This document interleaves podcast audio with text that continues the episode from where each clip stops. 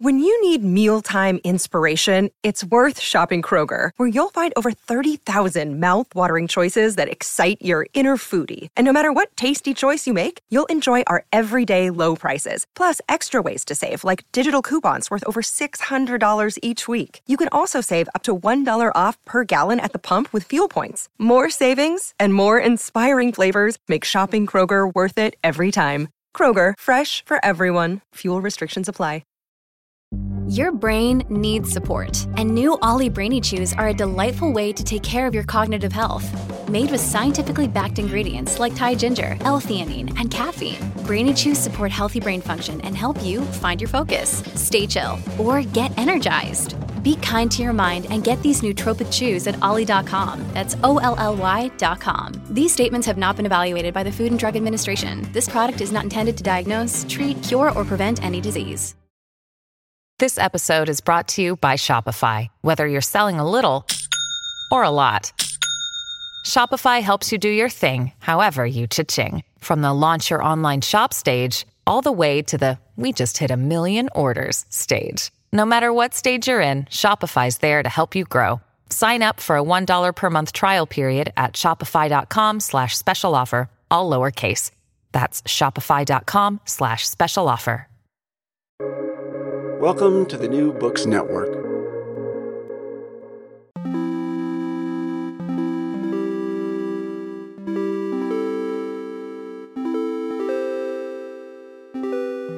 Hello and welcome to the New Books Network. I'm Pierre Delancey. In the past half a century, the nature of conflict and war has evolved significantly, not only technically, but also in the way that war is represented in photography and media. Since the Vietnam War, the way we see conflict through film, photographs, and pixels has had a powerful impact on the political fortunes of the campaigns and the way that war has been conducted. In Killing for Show, Photography, War and the Media in Vietnam and Iraq, Julian Stallabrass tells the story of post war conflict, how it was recorded and remembered through its iconic photography. Through accounts of events such as the Lai massacre, the violent suppression of insurgent Fallujah, or the atrocities at Abu Ghraib, Stallabrass maps a comprehensive theoretical re evaluation of the relationship between war, politics, and visual culture. We recorded this conversation before Russia's invasion of Ukraine in late February 2022. Julian Stallabrass is an art historian, photographer, and curator and professor at the Courtauld Institute of Art. And I'm very happy to say that he joins me now to discuss his work. Welcome to the show, Julian. Thank you so much for having me. Julian, I hold in my hand a very handsome but also a heavy and substantial volume of writing about photography, media, conflict, and war, some of which is historical, some of which is theoretical, some of which is downright technical. And I'm interested, before we get into any of the details of the book, how you came to work on these topics. You write in the book about your experience of curating the Brighton Photo Biennial at some point, and I'm kind of overwhelmed at how one can make a transition between a curatorial project and a scholarly one. Well, I'm, uh, you know, I'm an art historian uh, fundamentally, uh, and I work at the Courtauld Institute of Art. Uh, so, book writing is perhaps more my thing than curation. but um, back in 2006, I was asked to curate the Brighton Photo Biennial. And I'd done little bits of curation before, but this was the first thing on such a scale because it was across many venues. And, and it was in the middle of the Iraq War. And so mm-hmm. warfare was a lot on my mind, as on many other people's. Uh, and I decided to use these different venues to try and build a cumulative picture of the different ways in which photography, especially, was used in warfare, uh, and the range of it as well, from amateur images uh, right through to uh, professional army photographers, mm-hmm. photojournalists, uh, long term documentarians, and also those disreputable images that circulate in magazines and online of atrocities and uh, blown apart bodies and so on, which were examined by Thomas Hirschhorn uh, with a piece called mm-hmm. The Incommensurable Banner, which he showed in Bright. So, yeah, uh, so that event uh, eventually took place in 2008. Uh, we couldn't do a catalogue at the time because the organisation ran out of money. And eventually, I did produce us uh, an edited book using many of the materials that we built together in the biennial, including lots of interviews with uh, with photographers, called Memory of Fire, uh, which was also the title of the biennial. But I'd always wanted also to write a single authored book uh, about all this. It seemed to me it was a very rich, difficult, and diverse subject, which had not been written about in a truly concerted way, despite the fact that, especially after 2001 and the events of 9 11 and the war on terror, all sorts of really, really interesting photographic writings were, were produced and lots of new ground was broken in terms of history and theory. But I, what I wanted to do was to provide a, as I say, a concerted account and an analysis, which also looked at where we'd come from and where we were going. And one of the things that I looked at in the Brighton Photo Biennial through a show called uh, Iraq Through the Lens of Vietnam mm-hmm. was the huge differences in um, the media, in photographic technology, in the political background, uh, and in the effects that uh, images of war had on publics. Well, you say that you're not a curator, even though I detect aspects of the kind of care and attention that you pay to in a book that might come from some of these experiences. But since you do want to identify as an art historian, I guess it's a fair question to ask you to give me an elevator pitch for the argument you make in the book. Well, in brief, the book is about the way in which uh, photographic images, in particular, are used um, to prosecute warfare, uh, the way in which they can become uh, what the Pentagon called force multipliers. Mm. In other words, you have a military force, but that military force can be multiplied in various ways, uh, including the use of propaganda. So it looks at the field, a different field of, of various military images, but in particular the way in which images can be used by well both the Pentagon and its enemies uh, as as force, force multipliers to um, increase uh, propaganda and military effects. Okay, well, how do you situate yourself in in this field? There's of course an enormous amount of literature and theory, and I imagine the archival materials that to do with the Vietnam War and and the subsequent conflicts have been quite vast. So it'd be good to understand a little bit where where you begin your exploration.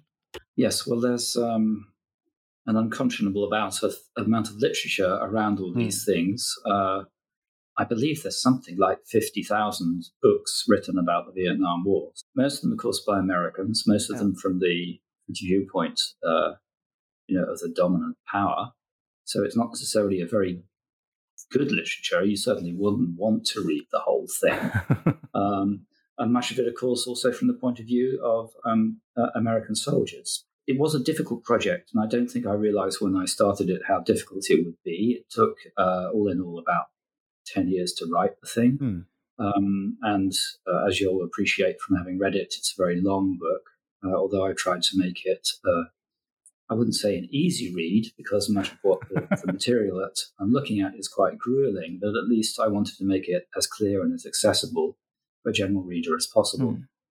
But in terms of things that have been you know going on and which which you know really stimulated me, uh, it was partly to do with new kinds of image production and um, new ways into photojournalism. So one might think of people like Thomas Dworzak, for instance, who was the president of Magnum for a while, uh, and his very interesting interventions uh, in making in making little books about Taliban studio portraiture, for mm-hmm. instance, or making Instagram mind books uh, to do with the Ukraine-Russia conflict. In fact, uh, so uh, assembling, you know, social media strands in a sense, um, and and looking at the the whole range of production which is open on these platforms, so that you get juxtapositions of again atrocity images, pictures of people's girlfriends, cats, and food, uh, ruins, uh, all of these things in you know uh, in a kind of rather ghastly uh, proximity.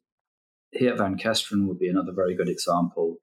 Uh, someone who uh, made you know remarkable work, both embedded and unembedded in Iraq, uh, and work which was always more one felt on the side of the civilians than, than the armed forces that he was sometimes obliged to accompany. Um, but also someone who um, builds those things into large multimedia installations uh, and has found new ways of showing it and produces really interesting books out of that material as well.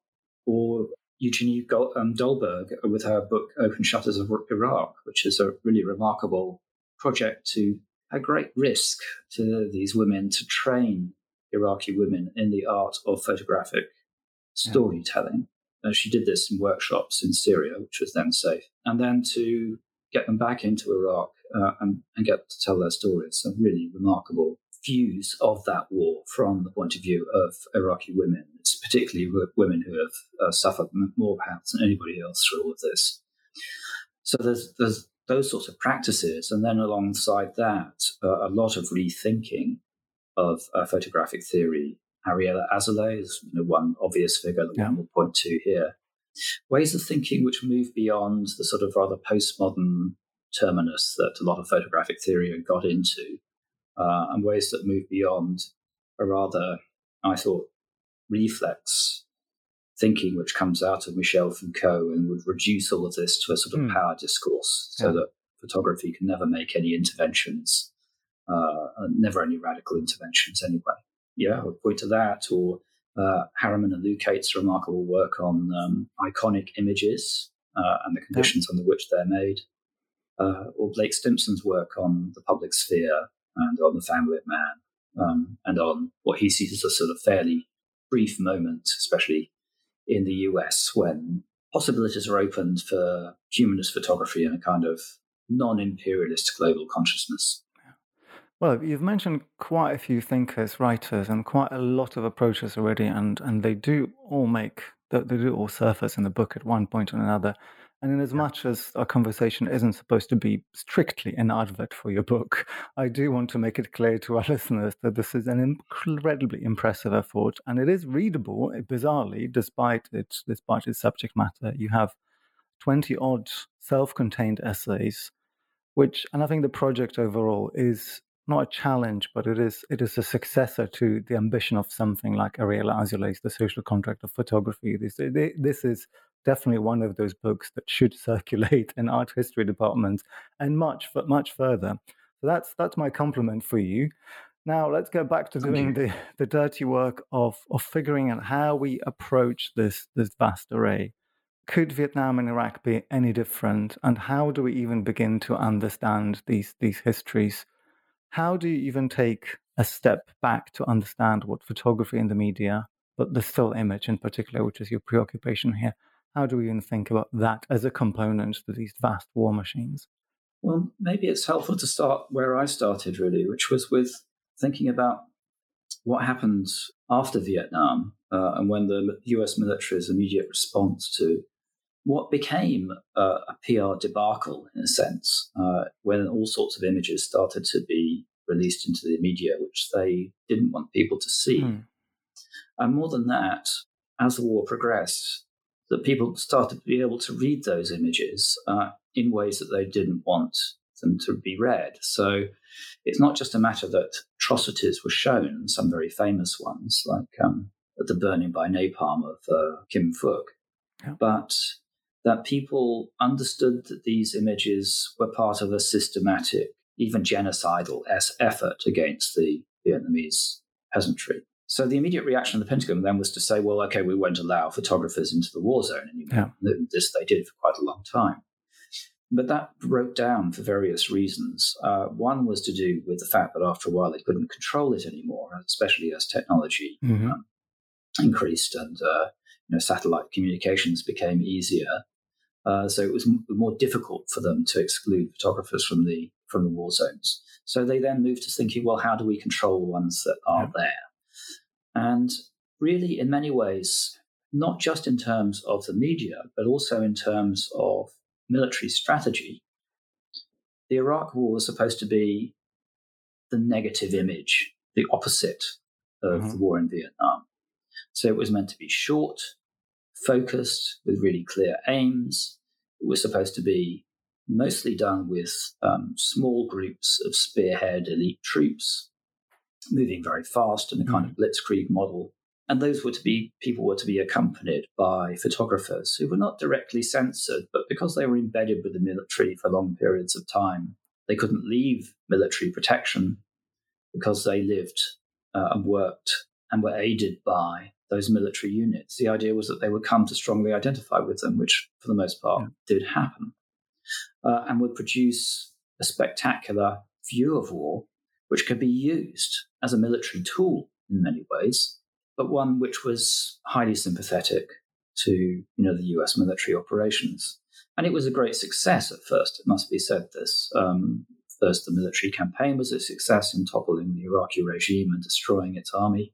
Well, kind of destroying. Many of them ran away in part because they were seeing these images and yeah. uh, were not prepared to fight for Saddam. So, as I say, it, it, at first, this uh, this idea of the revolution in military affairs, mm. in which all information, including media channels, were kind of focused into the war effort. Uh, I mean, a great example of this is the um, attack on on Iraqi government buildings with cruise yeah. missiles and bombers uh, in the opening night of the war. All is a sort of very bloody and spectacular firework display put on for the media, who were camped out mm. in a hotel across the, the River Euphrates. And the idea of that, absolutely, was to use the images generated to discourage um, the Iraqi armed forces in particular, yeah. and perhaps the regime too. And because of the speed at which these images circulated, uh, again, it kind of worked. Uh, most of Iraqi troops were not prepared to hang around to be slaughtered. Of course, in the long term, it all starts to come apart, uh, and particularly as uh, you know, the country spirals into guerrilla resistance and then virtual civil war, it starts to look a lot more like Vietnam again. The Americans can't get out; uh, they're stuck there, you know, being subject to continual small-scale attack so they become a police force for uh, a fabulously corrupt regime. And that's hmm. also a big parallel yeah. with Vietnam, uh, which is trying ostensibly to rebuild the country, but in fact is just channeling billions of dollars uh, into the pockets of whoever can steal it. Mm. Well, those images are very familiar to us at the moment, but Julian, I'm going to hazard a guess that you're not that much older than me. Therefore, neither you nor me saw the accounts of Vietnam in anything that could resemble contemporaneity. Um, but I think it's quite important to understand what it is that you are trying to do in the book for us to think a little bit about the kind of accounts that Vietnam produces in media and in photography in particular. Um, and I'm thinking about accounts produced by both sides. So I want you to tell us a little bit about the technologies that produce these media accounts, the kind of regimes and um, distribution mechanisms and, and mechanisms of censorship that end up supporting them. And if we can already start thinking maybe about the aesthetics of the, those images in terms of the photography produced uh, on on behalf of the Western media, it fell into two main kind of groups. There was the immediate news images, which were almost always black and white and were you know shown in the newspapers the next day. They were rather faster to get to the news than TV at the time mm-hmm. uh, because the uh, TV tapes had to be shipped. So there's no way to transmit them. So these images would be taken by photographers uh, on sort of mini embeds, either with the Vietnamese army, South Vietnamese army, or the uh, or the Americans, uh, and then uh, taken to an office in Saigon, looked through, printed up, and then that office would, you know, say the Office of the Associated Press would have to decide which images it was going to send. And they had to be sent be sent over radio, so there were wire transmissions over radio. They could be disrupted by the weather and various other mm. events. And they could only send a few because it was a very slow process. Even if lots of pictures had been taken, they weren't necessarily seen or not immediately. And then you had feature photographers, among the most famous of the war, including people like Philip Jones Griffiths or uh, Larry Burrows, uh, Don McCullin. Um, those are the famous uh, British ones, but many others, Daniel Stone and so on, um, who worked for the illustrated magazines, the most famous of which was Life magazine. Yep. And they could, although they didn't all, uh, make their work in color. Uh, they would work on much more relaxed schedules. They didn't have to go back to the office every day. They could work, you know, take uh, extended time to cover stories. They also thought less in terms of single images than in terms of picture stories, how to yeah. assemble those. Were these feature photographers also usually embedded or were they more independent? Once you got accreditation, um, which was the US military saying you were okay to work with them, mm-hmm. you were not obliged to embed with them. But if you wanted access to the battlefield, that was really the only way that you could do yeah. it. So you would then, you know, ride in their transport and, you know, accompany uh, troops. Uh, but as I say, uh, you could do other work. Philip Jones Griffiths is a good example of a photographer who spent quite a lot of time on US Army operations, but more time really with Vietnamese civilians, working with them and working on, on their living conditions, on the ways in which the occupation had affected them. And of course, on the you know the terrible impact of vast amounts of U.S. bombing and shelling and napalm and you know, destruction of the environment through Agent Orange and you know, bulldozing forests, all the rest of it. Mm-hmm. Embeds were important, and the military were courted by many photographers to get exclusive access, but at the same time, it wasn't mandatory right. uh, in the way that it became more in Iraq. Well, I think it would be a shame for us to continue this conversation for much longer without tackling some of the images. And I should say that the book contains many dozens of reproductions of both color and black and white images. So it is a nice illustrated history, at the very least, of, of the two conflicts. So I'd like to ask you to choose an image or a couple that we could have a look at and and maybe think through some of the aesthetic imperatives that determine what it is that audiences back at home end up seeing. And I'm going to paste a link to maybe a preview of one of these pictures into the show notes so listeners can check them out. I mean, one of the, the most well known images of the Vietnam War is a notorious picture of the execution of a NLF suspect. That's uh, National Liberation Front. It's a sort of uh, respectable term for what was often called mm. the. Viet Cong, uh, but yeah. which is the pejorative term in, in Vietnam. Uh, the guerrillas fighting the occupation. So uh, it, it, shows the execution of an NLF suspect um, by the head of police, the Saigon police, um, in the street during the Tet Offensive in 1968. It's become so famous partly because of what it shows, which is that you, know, you are literally seeing an execution at the moment it takes place. The bullet has left the police officer's gun, it's entered the suspect's head. So the timing of it is very remarkable. And it's now often remembered perhaps more because of that and because of its political import. But at the time, its political import was quite explosive because the prisoner was bound, his hands were bound behind mm. his back. Uh, so he'd been taken prisoner and was just shot in cold blood by this guy. And at the time, it was framed as a sort of justifiable act of revenge, although, yeah. you know, this is a very murky set of circumstances. It doesn't seem to actually be true. But this was the, the way, uh, for instance, which the New York Times used to try and kind of defang the political import of that image, which was spelled out very clearly by anti war politicians who said, well, look, this is a clear violation of Geneva Codes of, yeah. uh, of, uh, of war. So the other thing that would have been known, certainly by many of the Vietnamese, uh, or even by uh, Americans living there at that time, was that this guy, uh, the, head of police, Loan, uh, in Saigon, was in charge of this vast apparatus of um, torture, false imprisonment, and murder. So while this image was often in the West sort of pitched as this rather extraordinary picture of an extraordinary event, for those who were there, it was have been seen as well an extraordinary picture of a very common event, even at the hands of this very individual, let alone of the mm-hmm. apparatus that he uh, was governing. So there's a sense in which it does gear you into the wider horror of that war, and it was uh, used in exactly that way by the anti-war movement in the United States. That I think is a good introduction to really start thinking about the kinds of images that that particular conflict already produces. So, on the one hand, we have the pro war, pro intervention PR that is still in its infancy, but it's orchestrated by the US military, the embed system, as you write in the book.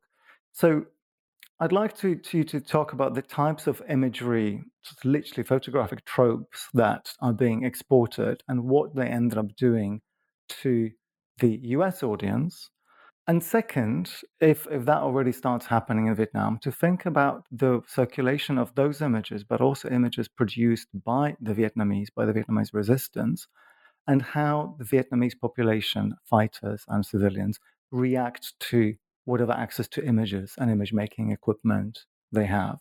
The aesthetics are, are quite variable in a way, uh, and they have quite complex formations, I think. So you have photographers who are going in who are really coming out of the humanist tradition uh, in photojournalism, whose photographic avatars are people like Henri Cartier-Bresson. So they're trying to striving for, usually in black and white, a, a confluence of striking compositions, compositional coherence, but also coherent social storytelling, mm-hmm. um, either at the level of the individual image or at the level of the picture story. Um, and the latter, in the latter, someone like W. Eugene Smith, the famous committed humanist photographer in the United States, uh, would be another model. So this is it's universal, or it seeks to be. It's deeply humanist. It's very expressive. It's emotional. It's quite dramatic.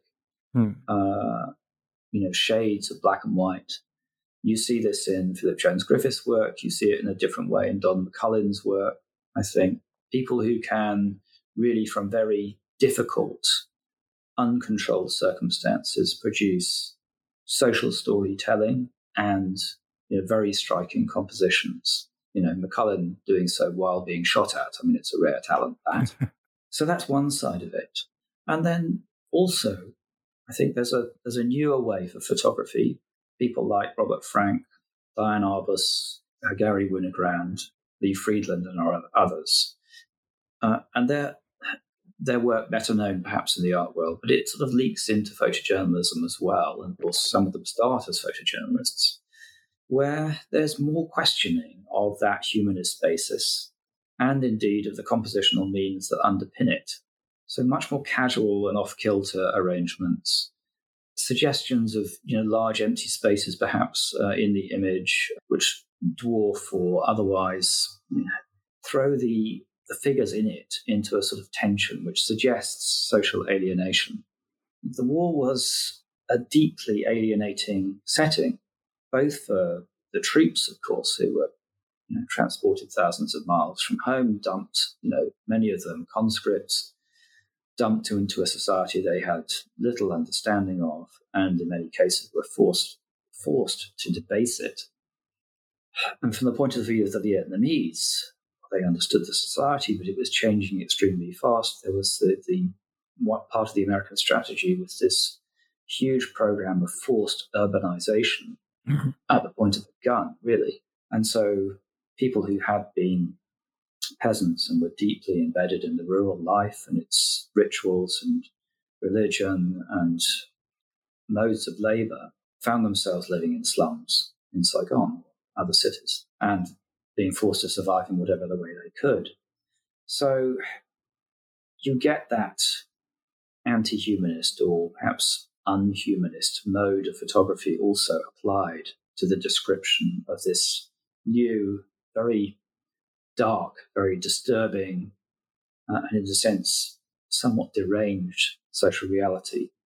I mean, if you look at the work of Tim Page, for instance, mm-hmm. uh, he's someone who, in part, glories in the apparatus of war, but also has a very clear idea that it's unleashed some very, very dark psychic forces, um, which he documents meticulously in a kind of lurid color very often and in ways which, photographic ways, which get at some of that social dislocation uh, and dysfunction alienation and dread. What kind of circulation do these images get at the time? So apart from, of course, being being in the press and, and I presume also being screenshot and, and, and on television once in a while, do do these images also circulate in in the art world, such as it is at the time? Do they is there already a kind of clear crossover between the different spheres that might have an interest in, in image production?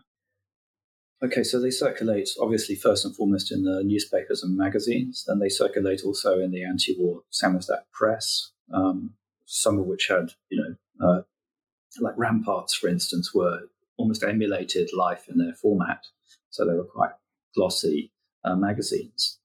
So they had quite wide circulation. And I think that's one of the big differences uh, between the Iraq War and the Vietnam War. That there were plenty of critical images made during the Iraq War but especially early in that war when it mattered, they weren't mm. much published. So, yeah, they were seen, uh, and the art world did indeed pick them up, or I should say, rather, the, the anti war, often rather marginalized aspect of the art world. Yeah. Um, people like Martha Rosler, of course, famously using those images uh, in a photo series called Bringing the War Back Home, and many others, you know, uh, circulating and working on, on those images. Mm. Well, I'm going to ask you to speed up now, Julian, um, at least metaphorically. One of the things that you develop in a book is this idea of photographic speed, in which you observe a parallel between the kind of processes of technology of photography as it is used in Vietnam, being slow, slow being a technical term that relates to film photography, um, and the rapid development in those technologies that mean that by the time we get to the 21st century, photography is technically a very different thing, but also, in a certain sense, photography speeds up in volume, in speed of transmission, um, speed of interpretation and circulation, to the extent that photography, from being this kind of reflective medium that you have just described, becomes a medium that can be understood to, in a certain sense, drive and create events. Well, what the book tries to do is, as you say, bring together different kinds of uh, speed uh, and think about speed, uh, both not only in terms of just a development from the 1960s to the present, but also the different speeds at which the different sides were moving. So I do look at uh, North Vietnamese and NLF photography quite a bit. Uh, and those photographers will have very, very limited means. Uh, they could only travel very slowly. They certainly couldn't send their pictures by wire, at least until the, the very last phase of the war. And so it might well be that an NLF photographer might be eking out a roll or two of film over many months, mm. then have to either take it or send it back up the Ho Chi Minh Trail to get to publication uh, in Hanoi. It might only find publication uh, a year after it was taken. So the very idea of what counts as photographic news in those circumstances is completely different from the model I was talking about earlier of you know daily either shipment yeah. or transmission by wire of, of, of, film. So there's that, the speed of transmission and transport. There's the speed of film itself, and uh, with digital, it's not that the basic physics are transcended, but that it becomes possible to take images much more easily in circumstances mm-hmm. it would have been very, very challenging, if not impossible, uh, for those using film in earlier days. There's the speed of the transmission of the film through the camera, come to that, all sorts of things. But I think more fundamentally, what I wanted to look at was the speed of cultural transmission. Um, and it's striking, as with the First World War in a sense, but with the Vietnam War too. But it was a long time before there seemed to be a settled and adequate way of depicting it, say, in film. Now, the, the, the famous Vietnam War films come quite a lot later. Whereas one of the things that happens in Iraq really quite quickly is that there are pretty striking cinematic renditions. There are film series, some of them even starring um, troops taken from elite forces who are playing themselves, essentially. Uh, there are video games. Mm. And these things are seen quite immediately. The video games are maybe played by the troops in the field. And so you get this quite rapid sort of cycling and reinforcement of what this war is supposed to look like, you know, often in rather cliched ways, uh, and the way in which it's supposedly conducted. So, I mean, I think that is quite new. And also the, the speed of reception as well is very different. I mean, we talked already about the way in which images are used as tools of war, uh, as, as very fast circulating propaganda devices. But it also makes a difference, I think, when you know, troops are able to see themselves depicted very soon after, if not immediately after, uh, you know, those, those photographs being taken. And one of the constraints of embedding, not an official one, but an unofficial one, was photographers being concerned that the troops that they were shown maybe misbehaving would get to see those images and then react and throw them out of the unit or threaten them or even mm. uh, hurt them. So, yeah, all of that changes, I think. Um, and I think it's also linked to something that David Harvey talks about in terms of postmodern culture, which is that when you start to reach the limits that capitalism has to keep growing, obviously to remain capitalism, uh, and when you start to reach the physical limits of exploiting the Earth's surface or bringing new people into the workforce, um, colonial conquest and all the rest of it, um, you have to start finding methods of growth which are to do not so much with physical things, but perhaps with various elaborate forms of the manipulation of money and stocks yeah. and shares and so on, but also cultural things too, that you can speed those, especially if they're digital, and you can speed those up much faster uh, than anything else. So this idea that there's continual growth, continual intensification, continual sort of um, move towards greater speed of circulation is sort of built into the very system. It's not uh, it's not historically contingent in that sense. Hey, it's Kaley Cuoco for Priceline. Ready to go to your happy place for a happy price? Well, why didn't you say so? Just download the Priceline app right now and save up to 60% on hotels. So, whether it's Cousin Kevin's Kazoo concert in Kansas City, go Kevin, or Becky's Bachelorette Bash in Bermuda, you never have to miss a trip ever again. So, download the Priceline app today. Your savings are waiting. Go to your happy place for a happy price. Go to your happy price, Priceline. Well, you say this, but the book identifies quite a few very big, pronounced, strategically designed shifts. So one of the things that you introduce earlier in the book is the, the um, revolution in military affairs. You've already mentioned this term, but it's a term that's mm. official to the extent that it's an acronym.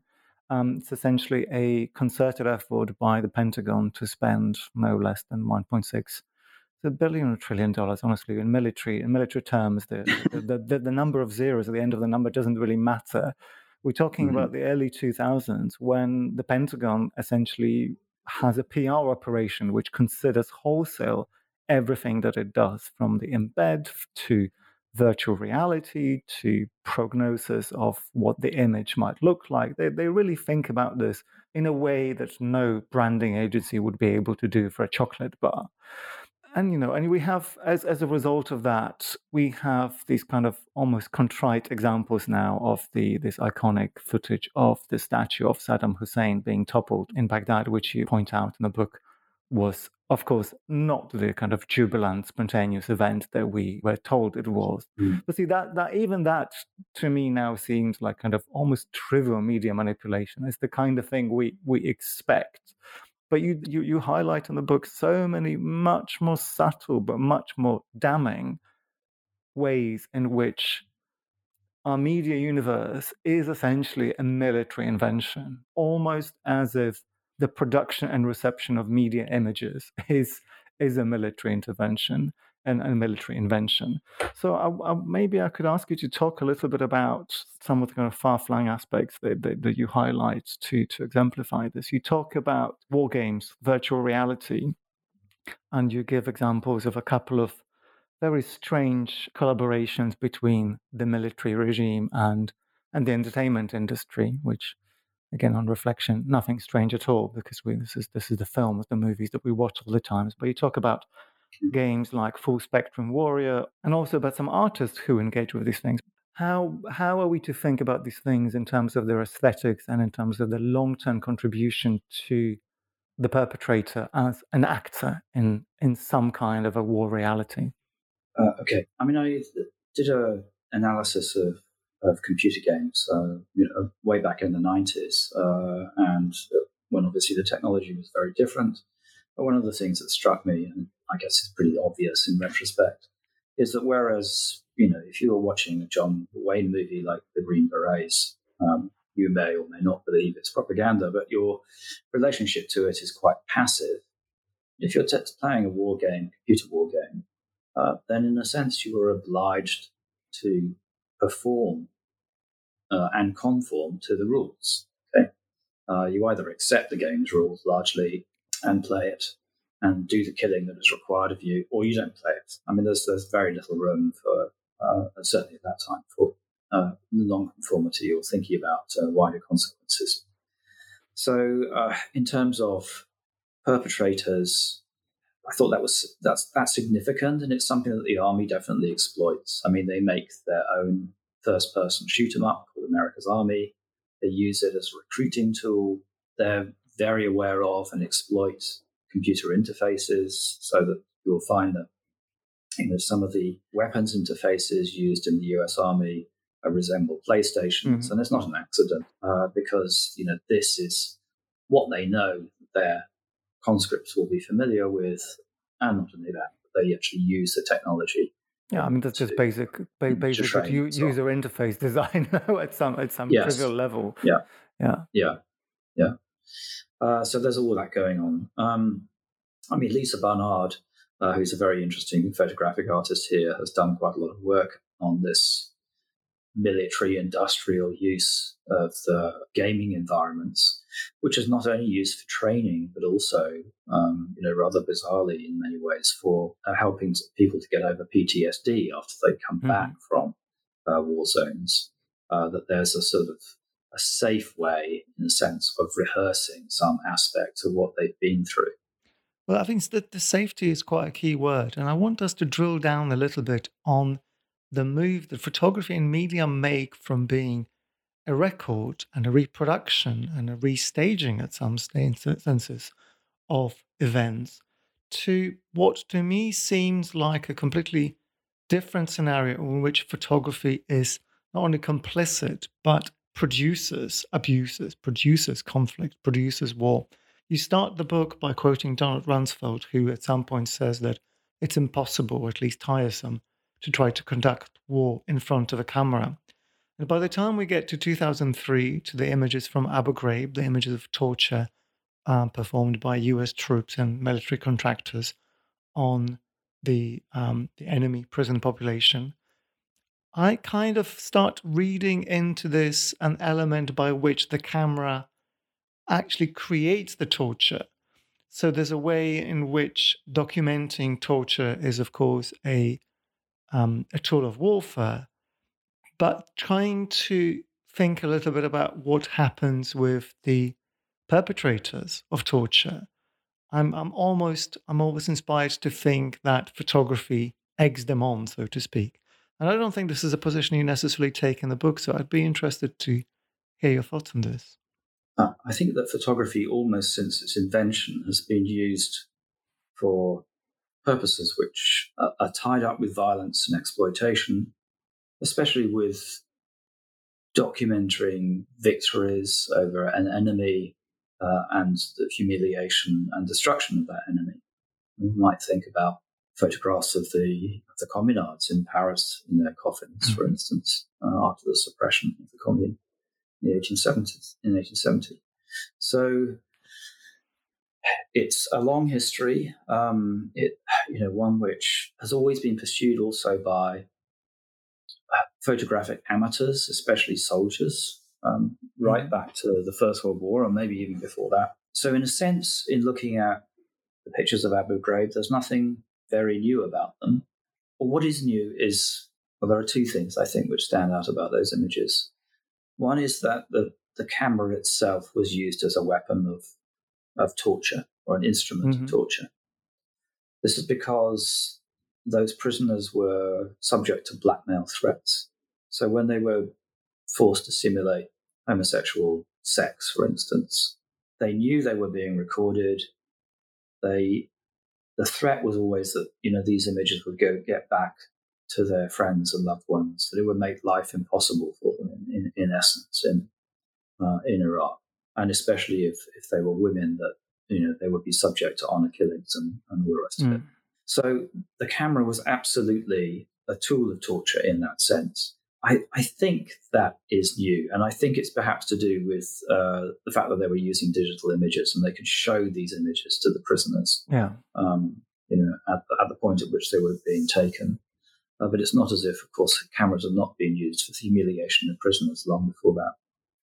I think the other thing about Abu Ghraib is that, right, these are amateur images, and normally a huge amount of doubt hangs around amateur images. Is one of the very salient interventions of uh, Geert van Kesteren in his book Baghdad Calling that he seeks to verify a lot of amateur images so that we can have some trust in what we're seeing. But generally, they circulate in these grey realms in which authenticity is uh, an attribution are very, very hard to come by.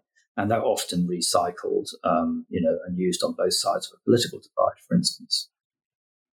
The Abu Ghraib images, because they were acknowledged by the military and became the subject of a criminal investigation within the military, you know, they're very hard to disbelieve in mm-hmm. that sense. It was very hard to cast it.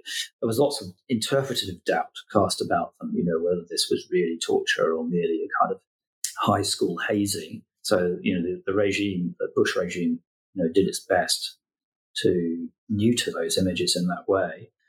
What you couldn't do was just reject them and say that they were fakes, for yeah. instance. Uh, yeah. I think they were received very, very differently in the Middle East um, and in the and in the US and in allied countries. In the US, obviously, they were a source of quite a bit of shock that US troops would behave in this way, and of course, also the shock to some extent that women were involved in this. Mm-hmm. In Iraq, as um, Robert Fisk and others say, they were taken as another piece of evidence for something that was extremely well known. And it wasn't as if these were aberrations in any sense, just standard operating practice. The, the fact that they happened to have been recorded and then released uh, and officially sanctioned, that's the only unusual thing about them. In that sense, there's a certain parallel, I think, with the Eddie Adams picture, with the execution picture. Yeah. So you mentioned you mentioned the problems of authenticity and interpretation want to ask you about your take on how you integrate the multiplicity of those kind of narratives. So, Iraq, of course, is different from Vietnam in a sense that the media warfare is a little bit more balanced between the sides. It's not like Iraq has a massive media infrastructure, but we do have channels like Al Jazeera coming into existence and taking a structured and, and very alternative view how do we piece all of these pieces together? Because we have the Pentagon doing its own PR, we have the media being semi-independent, but also not so semi, not so independent. We have Western soldiers doing their own photography. We have Iraqis doing their own photography for a variety of different reasons. How do we take a step back and think about the nature of photography as evidence, as a testament to something that then composes history. Not only because we have now so many sources at the same time, but because these sources cannot really be assumed to be independent even of the kind of filtration and manipulation mechanism that we have already understood. Okay, well, that's a very big question. And in a sense, uh, I hope that the book, as it stands, uh, is is a sort of answer to it in a sense, because what it what, what yeah. the book tries to do is to take this large variety of of images, not to take any of it uh, on its own terms entirely, but to contextualize it, to think about it historically, technologically, politically, uh, in terms of the media, in terms of military strategy, uh, and you know many other elements in terms of political constitution of the state to some extent and how it declares enemies with this, um, and to provide an account which allows you to see this, this sort of field of war imagery, very diverse war imagery, not as a unitary field, but as a competing field of different interests, I suppose, and the kinds of moves that people make within that field. So that's why, in a, in a sense, the book is as long and as complex as it is, because it's not you know easy to do that. Also, it, it, it traces really a huge transformation of that field. I mean, if one thinks about Vietnam, Yes, there were US soldiers using their own cameras and taking many atrocity pictures, for instance, but we tended not to get to see those mm-hmm. uh, because they were physical prints and you know they were just kept quiet and maybe hidden under in, in boxes under beds for a long time before relatives destroyed them and that kind of thing. Um, a few leak out, but not much. And then you have the Western media, we've, we've discussed to some extent, and then you have the, the Vietnamese doing their images as well.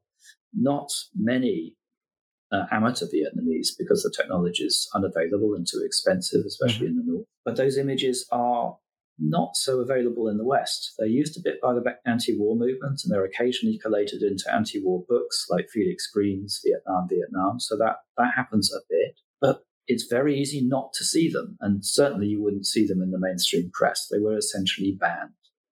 Okay? Despite the fact that they're remarkable images aesthetically, technically, uh, socially, and otherwise. I mean, they're, they're very, very fine images, ones which would surely have found an audience if they were allowed to appear. But there was a complete ban on them, essentially. And it takes a, a full generation, really, uh, over 30 years, for them to start to be the subject of exhibitions and books.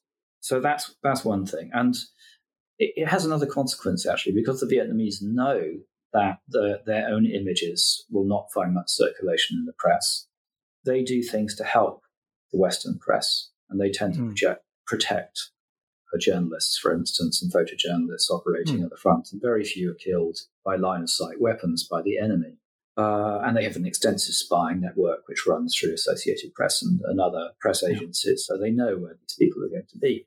By the time of the Iraq War, things have really obviously changed profoundly. And you mentioned Al Jazeera, which is you know really important, uh, and other um, non-Western news outlets which can provide a different photojournalistic and video and you know video uh, experience and different sorts of interpretations, and ones which are, for instance, fixed on Iraqi citizens and civilians rather than on military operations. So that's hugely important.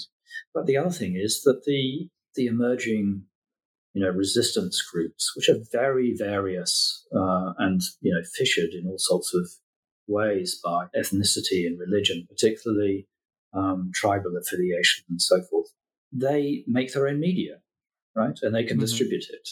Um, at first on on DVD, but later, you know, over the internet as uh, as it begins to take off um, in Iraq. So they don't need the the Western media, and in fact, they come to see the Western media, which is much more, in, you know, to generalize, much more clearly aligned with the US military and with mainstream thinking, it had been in Vietnam. They see them as a resource to be exploited, either to be killed for propaganda or to be kidnapped for money. And so it quickly becomes very, very difficult to make uh, uh, imagery in Iraq. And the normal practice of photojournalism is more or less closed down. You know, the New York Times compound is protected by um, watchtowers with belt-fed machine guns on.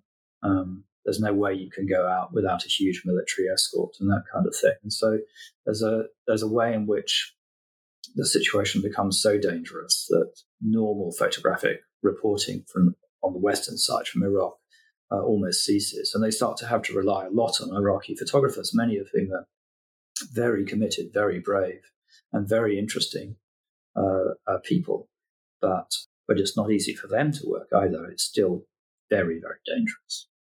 Yeah, but that's that's just an example, I suppose, of that huge transformation of the image field and the way in which it fissures as well. I think because there's there's no example of that kind of hostility between the different image making groups. I think in the same way as in, in Vietnam. Let's keep moving though, because there is a way in which warfare continues to change its nature. So, in a way that the, the war and warfare just changes territory, the enemy occasionally becomes rebranded, one underlying change that we do notice and that you do write about in the book is the move towards drone and aerial warfare. That um, is the characteristics of the time of the uh, Obama administration. So, one of the things that seems to happen is that to record this kind of warfare on the ground becomes to an extent more difficult.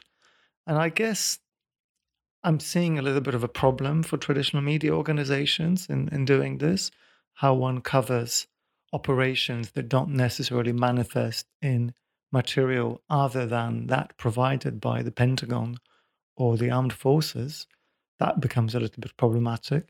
And I'm interested in a way in which that particular moment brings war to the attention of a certain new generation of artists. I'm thinking of people like Trevor Paglen, James Bridle, or Omer Fast.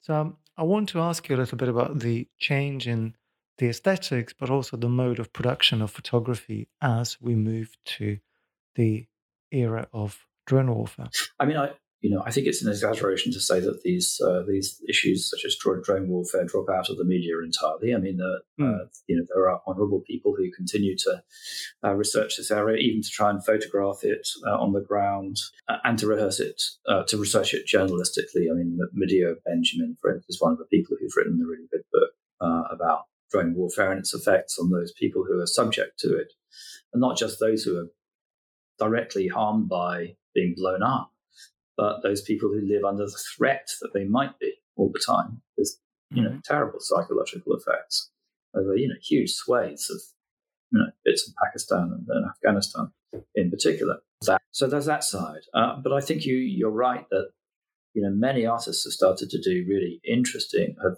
uh, for quite a long time now, been doing really interesting work in this area. And I suppose it's because, in a sense, that the what comes out of official channels is rather poor material is either kept secret, uh, entirely secret, and we get, don't get to see it, or on occasion when they want to declare some kind of victory that someone has been hmm. successfully mm. targeted or whatever, you get to see a bit of rather poor quality video. So, yes, uh, an opportunity opens for artists um, such as James Bridle or Omer Fast to really explore that image world and to create new kinds of ways of visualizing and feeling about this. Bridle is one of those interesting people who sort of straddles research uh, yeah. and uh, art practice in a sense, uh, and you know offers new information as well as you know new ways of visualizing uh, the drone strike uh, issue.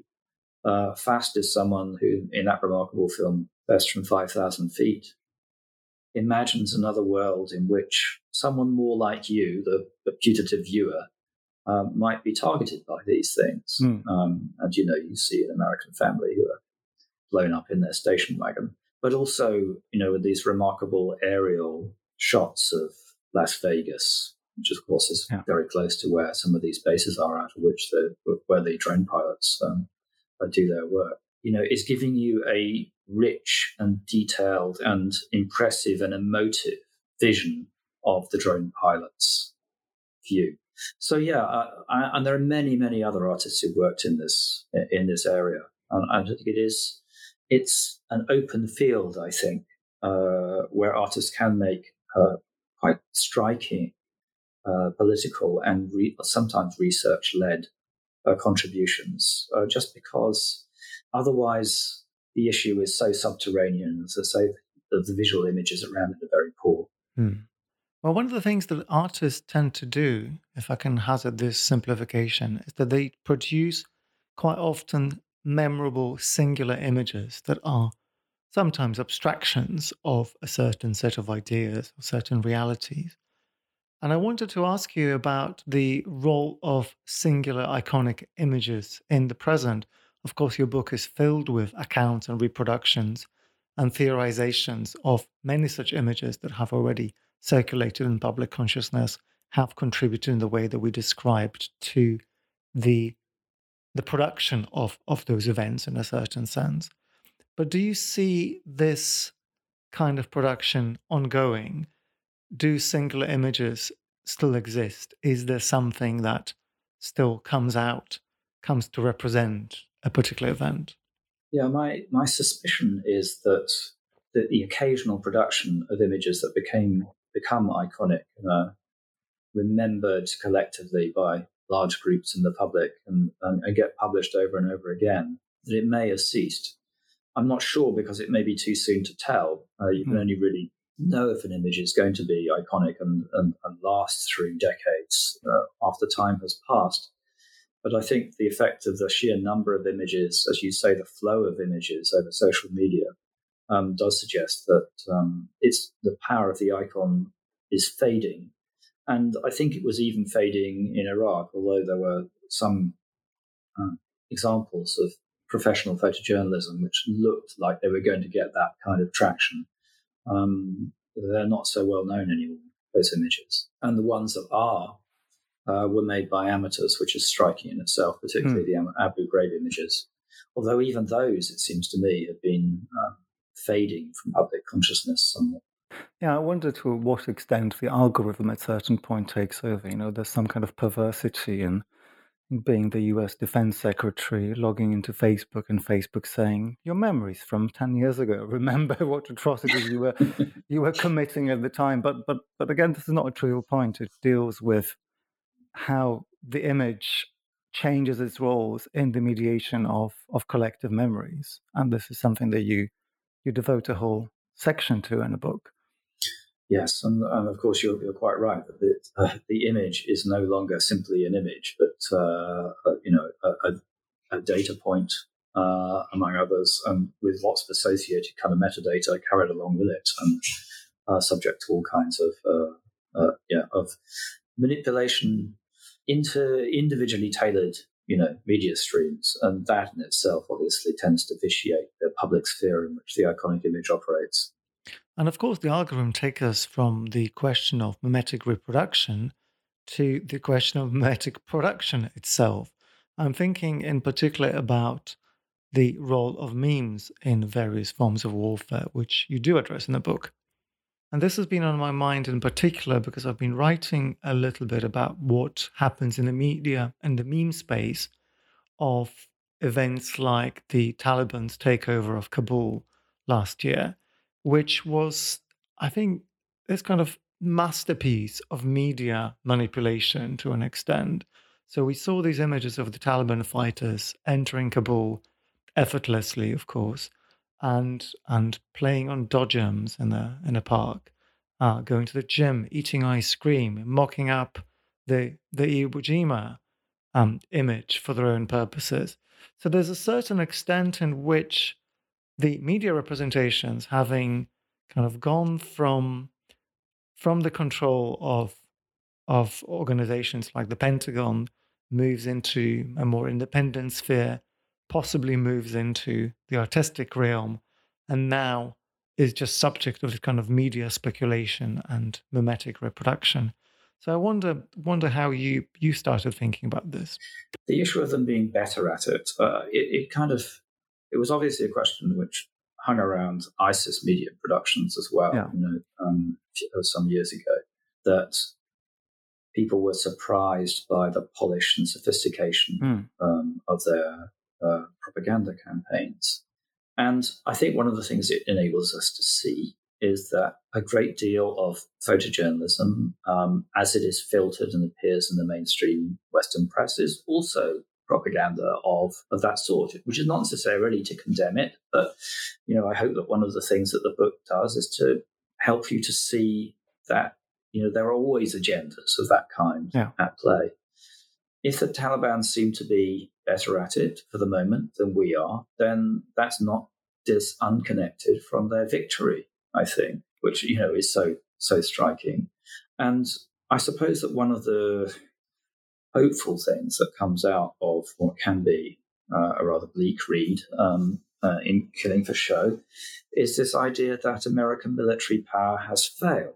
And not just in Afghanistan recently, but you know that huge apparatus of the revolution in military affairs that you mm. describe, the vast sums that they they spend on their military more generally, and you know the fact that you know, their military spending, I think, outweighed the rest of the world's at one point, uh, the whole of the rest of the world taken together. But in the end, they couldn't even hold down the Iraqi insurgency and had to get out of there. This is a vast failure. It's, um, I should say, the British Army um, covered themselves in disgrace too. I mean, not just in terms of their mm. behavior, but also in terms of um, uh, uh, military efficacy. So, you know, this apparatus, the, the Pentagon and the military industrial complex, which was designed to fight two major wars at once, or a, a, major war on two fronts at once, say to fight Russia and China at the same time. As I say, could not even hold on to these small um, these small countries, um, let alone rebuild them or anything like that. So it's and it's I think it's a deep failure of of the neoliberal state as well, in a sense that it's the way in which it's weakened the state and state capacities and state expertise, and the way in which it is, you know, fantastically and sort of constitutionally corrupt. All of this has, you know, meant that it can, it's no longer a convincing world mm. uh, hegemon, uh, and you know, it opens a way for obviously a multipolar a world, which may not be any less dangerous, but uh, at any rate is not um, necessarily committed to this very destructive Anglo American model of capitalism. Well, that's a very bleak uh, moment to end on, Julian. There's so much, so much more in the book that we haven't we haven't even begun to scratch for. I'm um, just a couple of things to mention that you cover in quite a lot of detail the affairs of Guantanamo Bay, and and are all of images images there the, the what happens when there's nothing to photograph anymore when you know how, how we document the kind of failure to reconstruct the state and the kind of lingering after mm. effects of war that, that's quite enough and I, I just want to again in a small way as, a, as an advert recommend this to anyone who has a university library and is in the business of designing an undergraduate or indeed a postgraduate course on on media theory um, incredibly impressive work. I want to thank you, thank you for it. What happens next in your own research? I hope, I hope, but I think that's a vain hope that you're going to move into something slightly more cheerful. It's funny that you say that. Um, and I started to get interested in cultural populism um, oh, wow. and its relations with political populism uh, uh, some years ago when it seemed like a, a, cheerier subject than it is now. So uh, that's what I've been working on. But uh, it, it, won't be a, at least it it has elements of um, social comedy to it. I think, uh, and some of the artwork is very entertaining. So um, yeah, it's it, it won't be like this book. well, Julian, thank you very much indeed. Thank you so much for your questions and, and your thoughts.